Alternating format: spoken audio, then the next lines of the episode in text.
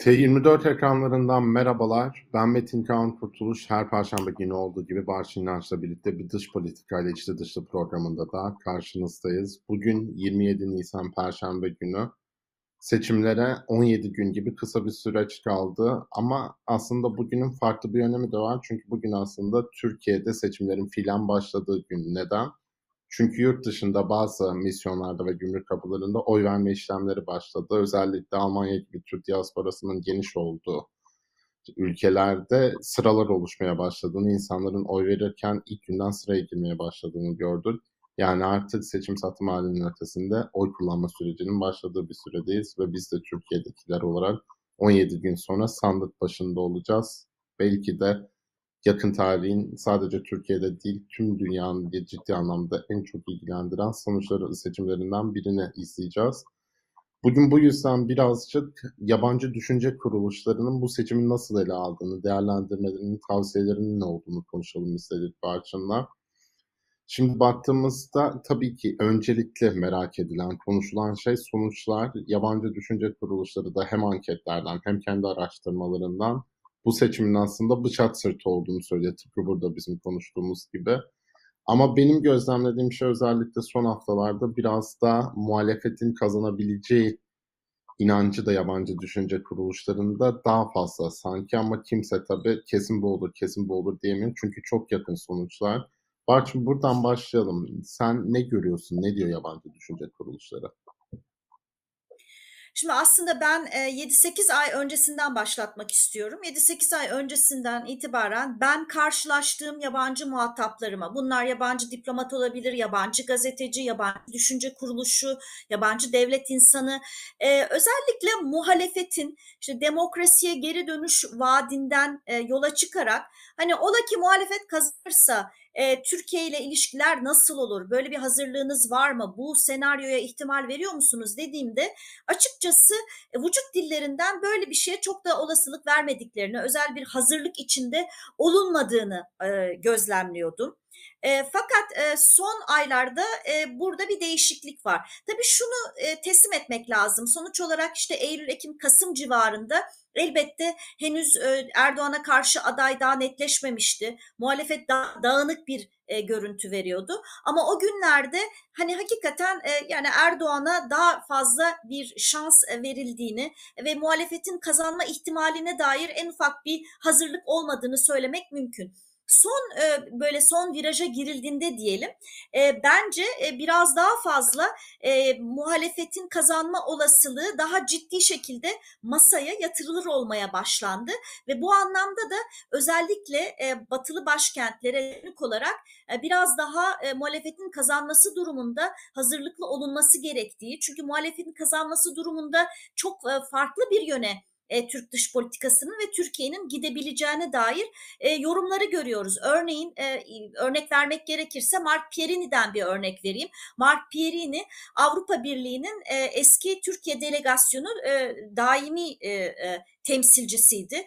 E, Türkiye'den ayrıldıktan sonra Mark Pierini e, Carnegie Endowment adlı bir yabancı kuruluşu için çalışmaya başladı ve son birkaç hafta önce yazdığı Carnegie Endowment için yazdığı yazıda da işte hani eğer Erdoğan kazanırsa yani senaryo hazır doğru ne, olacağını üç aşağı beş yukarı biliyoruz dedi. Ama eğer Türk muhalefeti kazanırsa o zaman çok ciddi farklı gelişmelere gebe olabilir. Türkiye bu anlamda Türkiye'nin Avrupa Birliği ile ilişkileri farklı bir kulvara girebilir. Evet hani bazı konularda illa sıkıntılar devam edecektir.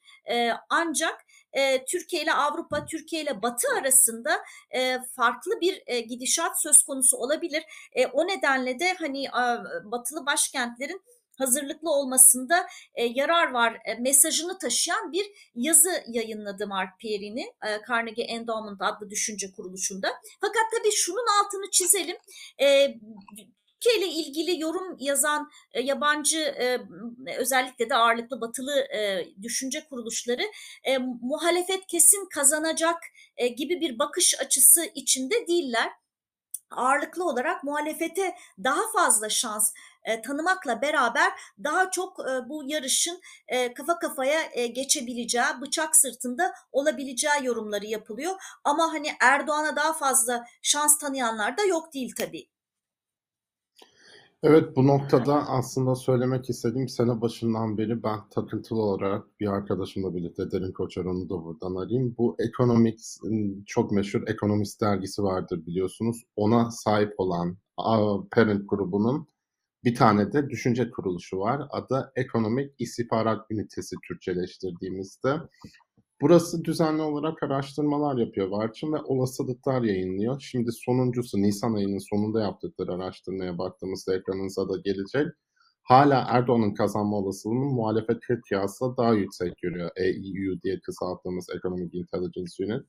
Şimdi burada önemli olan şey bence Ocak ayında ilk dergiyle birlikte olasılık yayınlandığında şimdi ekranınıza gelecektir EIU'nun da klibi ama İlk başta dergi yayınlandığında Ocak ayında yılını yayınladığında Economist çok ciddi olasılıkla Erdoğan'ın kazanacağını söylemişken şimdi Erdoğan'ın kazanma olasılığını biraz daha %55 gibi görüyorlar. Ama bunun yanında artık AKP'nin TBMM'de yani mecliste çoğunluk kaybedeceğini görüyorlar. İlginç olan bir başka şey de Economic Intelligence Unit evet Erdoğan kazanacak diyor ama ya çok yakın bir sonuçla kazanacak ya da seçim sonuçlarına karşı çıkarak yani resmi sonuçları tanımama ihtimalini de dikkate alarak böyle kazanacak diyor. Yani çok geniş bir skala sunuyor. Aynı zamanda Kılıçdaroğlu'nun kazanma ihtimalini de artık bir olasılık hatta ciddi bir olasılık olarak görüyorlar. Erdoğan'a yakın da olsalar hala. Evet, bu yabancı e, düşünce kuruluşlarının analizlerinde gördüğüm benim e, bir başka nokta, her iki tarafın avantajlarını ve dezavantajlarını e, sıralıyorlar. E, örneğin iki tane e, önemli akademisyen, Profesör Doktor Kemal Kirişçi ile Berk Esen'in e, yazdığı bir makale var. Demokrasi e, Paradox e, adlı sitede yayınlandı.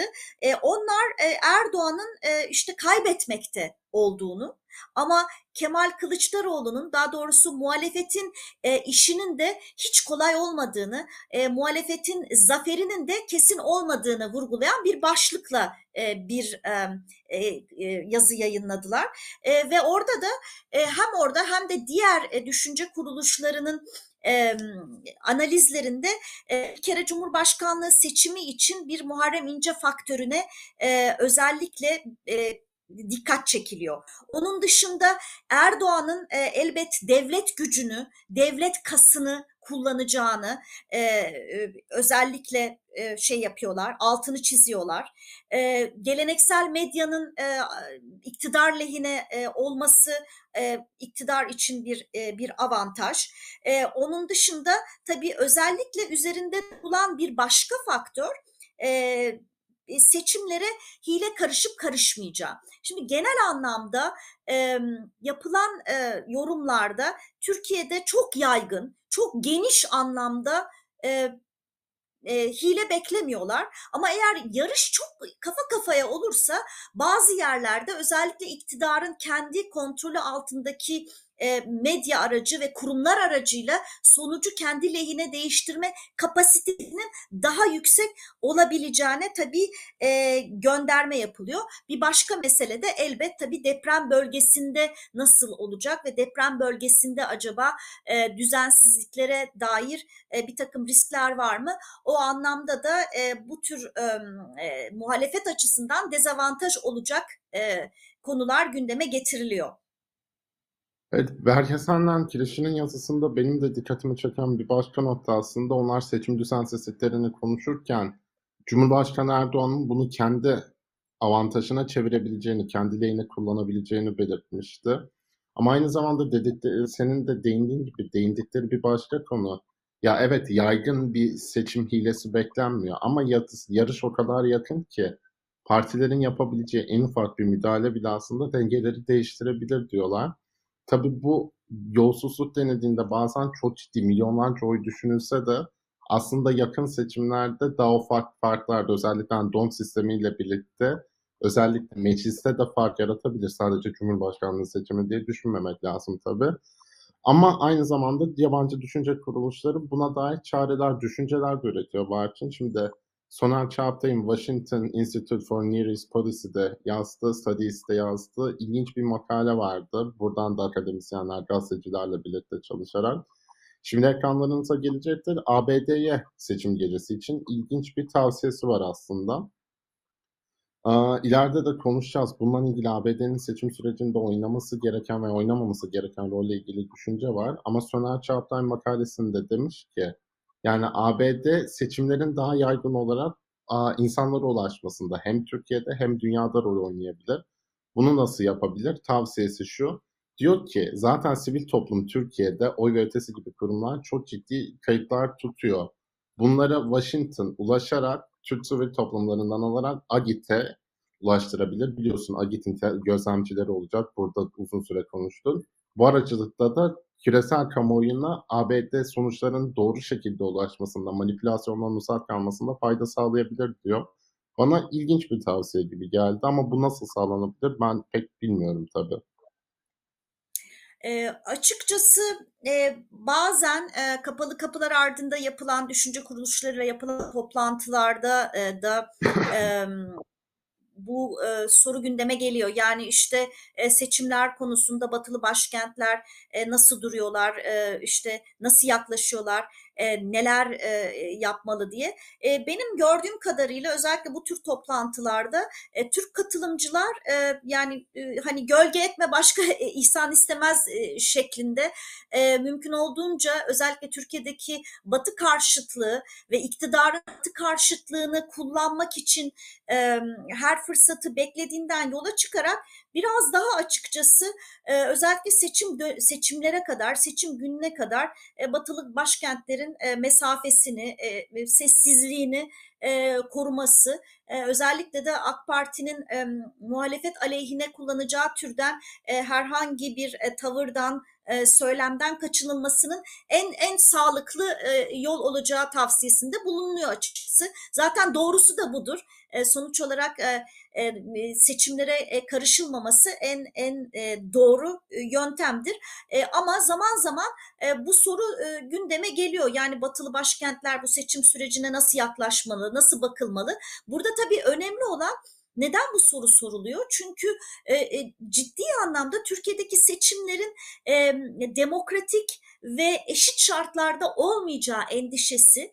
İşte bu endişenin giderilmesi için acaba neler yapılabilir? Onun karşılığında tabii şunu da biliyoruz. Rusya'nın ciddi anlamda bu seçimlere AK Parti Erdoğan lehine bir e, müdahalesi olduğu e, kanaatine karşı acaba e, karşı denge olarak bir şey yapılabilir mi e, sorusunun e, cevabı aranıyor.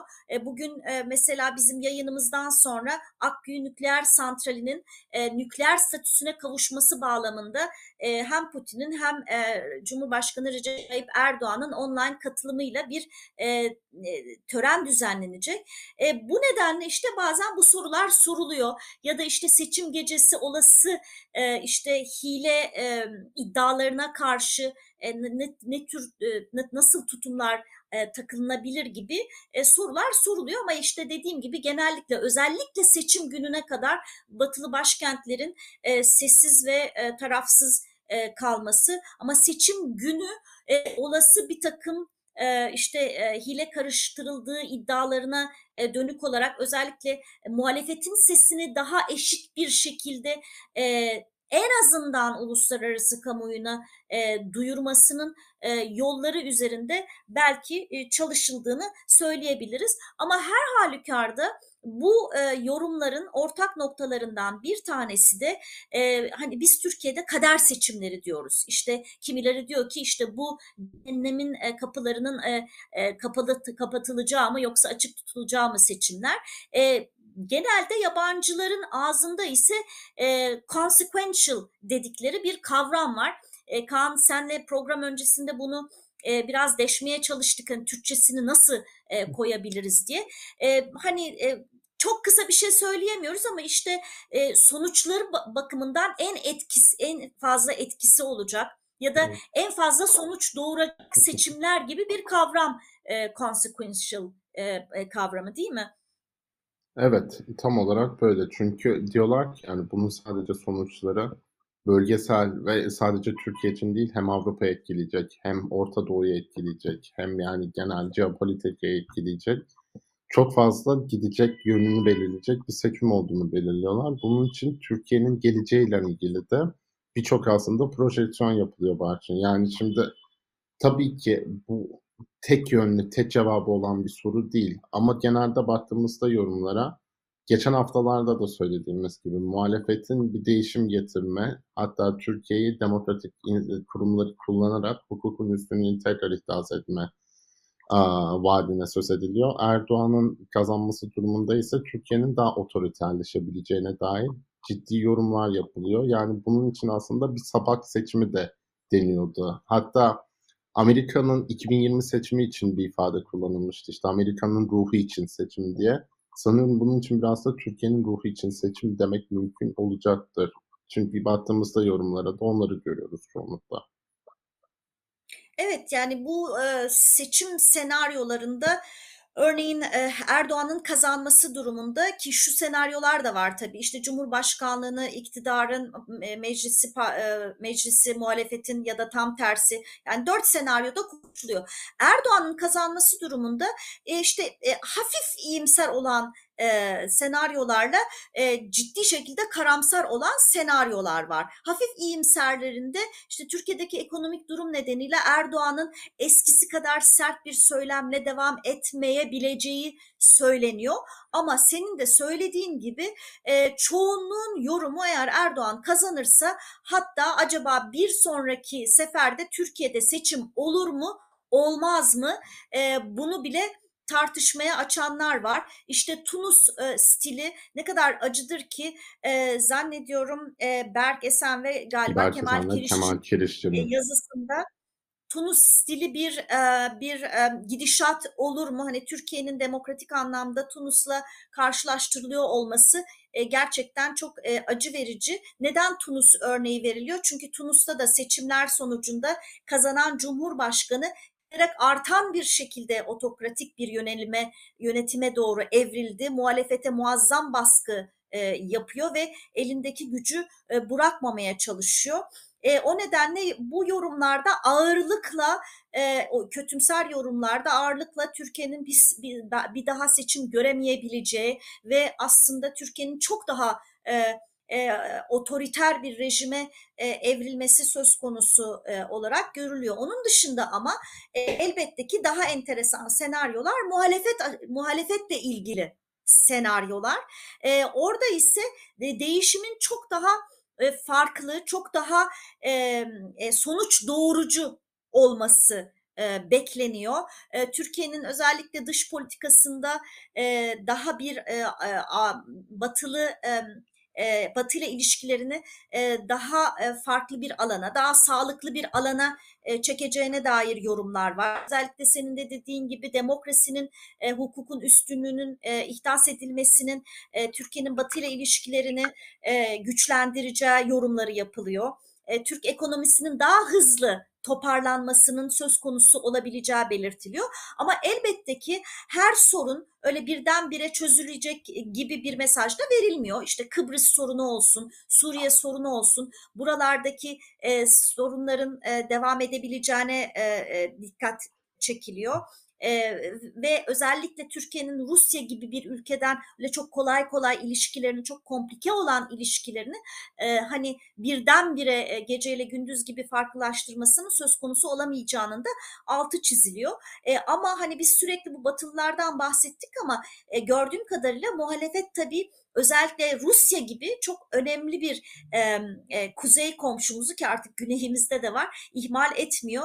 E, hatta T24 e, e, Hakan Aksay e, Moskova'da ve e, Kemal Kılıçdaroğlu'ndan da hatta yeni bir e, mesaj bile iletti diye e, okudum e, yazısında değil mi Kaan?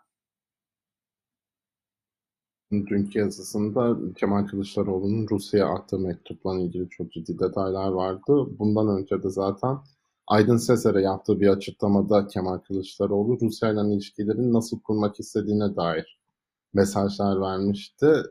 Kılıçdaroğlu'nun bu konuda gördüğüm kadarıyla daha realist bir yaklaşımı var Barçın. Yani Rusya'nın yok sayılamayacağını kabul ediyor ama dengeli eşitler arası bir ilişki zaten bunu ortak politikalar metninde de mutabakat metninde de konuşmuştuk. Eşitler arası ilişki aynı zamanda tabii ki diğer mesajlarla birlikte birleştirdiğimizde gördüğümüzde Türkiye'nin Batı ittifakının bir parçası olarak Rusya ile ilişkisini bu dengede kurmaya çalışacağına dair mesajlar görüyoruz. Yani hem genel altılı masadan hem Kılıçdaroğlu'ndan diyebiliriz sanıyorum. Evet yani toparlayacak olursak zannediyorum üç merkezde yoğunlaşan bir e, e, odaklaşan e, mesajlar var. Bir tarafta işte Washington var. Washington kaynaklı yorumlar var. Washington Institute'dan e, Washington Enstitüsü'nde işte Soner Çağaptay tarafından yapılmış olan e, yazılar var. Eski e, Amerikan Büyükelçisi Türkiye'de görev yapmış olan eski Amerikan Büyükelçisi Eric Edelman'ın işte Sinan Ciddi ile yazmış olduğu bir yazı var ki işte orada da yine böyle bir Washington'a e, muhalefetin e, e, iktidara gelme e, olasılığının e, artık e, ciddi şekilde ele alınması gerekebildiği ve bunun bir fırsat kapısı açılabileceğine dair bir mesaj var. Onun dışında Avrupa e, kaynaklı, Avrupa merkezli mesajlar var. Yine bu bağlamda muhalefet gelirse Türkiye-AB ilişkilerine dönük olarak e, bir hazırlık yapılması gerektiğinin e, altı çiziliyor. Fakat e, tekrardan vurgulamamız gerekirse e, çoğunluk seçimin e, yani kafa kafaya olacağını, seçimin bıçak sırtında olduğunu e, ve iktidarın e, e, iktidarla muhalefetin eşit şartlarda bir yarış içinde olmadığını altını çiziyorlar. Ama ben son olarak şununla kapatmamız mümkün. Ee, özellikle bir kısım yorumun altında da muhalefetin en büyük avantajının aslında Türkiye'nin demokrasi birikimi olduğu söyleniyor. Türk halkının e, oy vermeye çok e, büyük önem verdiği, e, bu nedenle de katılım oranının yüzde 80 ile 90 arasında olduğunun altı çiziliyor. Bu demokratik birikimin sonucunu özellikle İstanbul seçimlerinde e, gördüğümüzün altı çiziliyor. Çünkü e, hala pek çok e, yorumcuda e, Erdoğan hiçbir zaman e, işte iktidarı bırakmaz. Erdoğan hiçbir zaman e, kaybedeceğini bildiği seçimlere girmez. Bu seçimleri kaybetmemek için her şeyi yapacaktır e, yönünde bir e, kanaat de var. İşte bu kanaate karşılık da hem İstanbul seçimleri, seçim sonuçları örnek gösteriliyor hem de Türkiye'nin 1940'ların sonundan 1950'lerin e, başlangıcından itibaren e, çok partili demokratik e, seçim e, birikimine sahip olduğunu ve bu birikim çerçevesinde de iktidarın her ne kadar e, devlet kasını, devlet gücünü e, kullansa da zaman zaman e, hileye başvurma ihtimali yüksek olsa da e, işte Türkiye'nin o, o demokrasi sınavını e, başarıyla verebilecek bir e, birikiminin de olduğunun altını çiziyorlar. E, bunu da vurgulayarak it, bitirelim istersen bu sefer.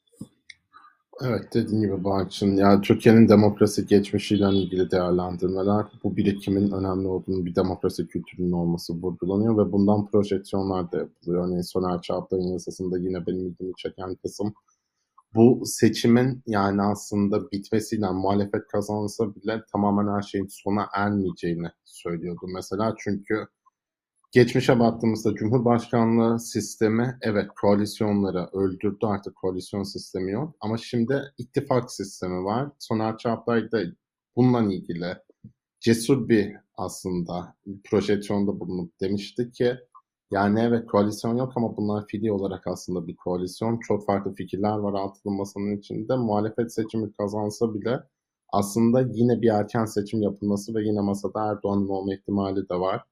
Bunu da Batı dikkate almalı demişti. Yani çok sonuçlu, çok ciddi, çok aslında olasılıkların konuştukça hep aklımıza daha yenisinin, daha fazlasının geldiği bir seçime doğru gidiyoruz ve 17 gün sonra artık bütün bu konuştuklarımızın neye evrileceğini, ne olacağını ve sonraki süreçte neler yaşanacağını göreceğiz. Bu hafta seçim üzerinden gittik. Tabii ki artık 14 Mayıs'a kadar biz de programlarımızı seçim üzerinden sürdüreceğiz. Son bir not olarak bugün Akkuyu nükleer santraline e, nükleer statüsünü kazandıracak akış tabii ki Türk-Rus ilişkilerinde önemli bir gündem. Cumhurbaşkanı Erdoğan rahatsızlık nedeniyle uzak bağlantıyla katılacak. Putin de aynı şekilde Moskova'dan bağlanacak bu toplantıya. Siz bu programı izlediğinizde bu toplantı bitmiş, açıklamalar yapılmış olabilir. Ama Türkiye-Rusya ilişkilerinde bugün önemli bir gün olduğunu da not düşmek isterim programı bitirirken. Barçın çok teşekkür ederim.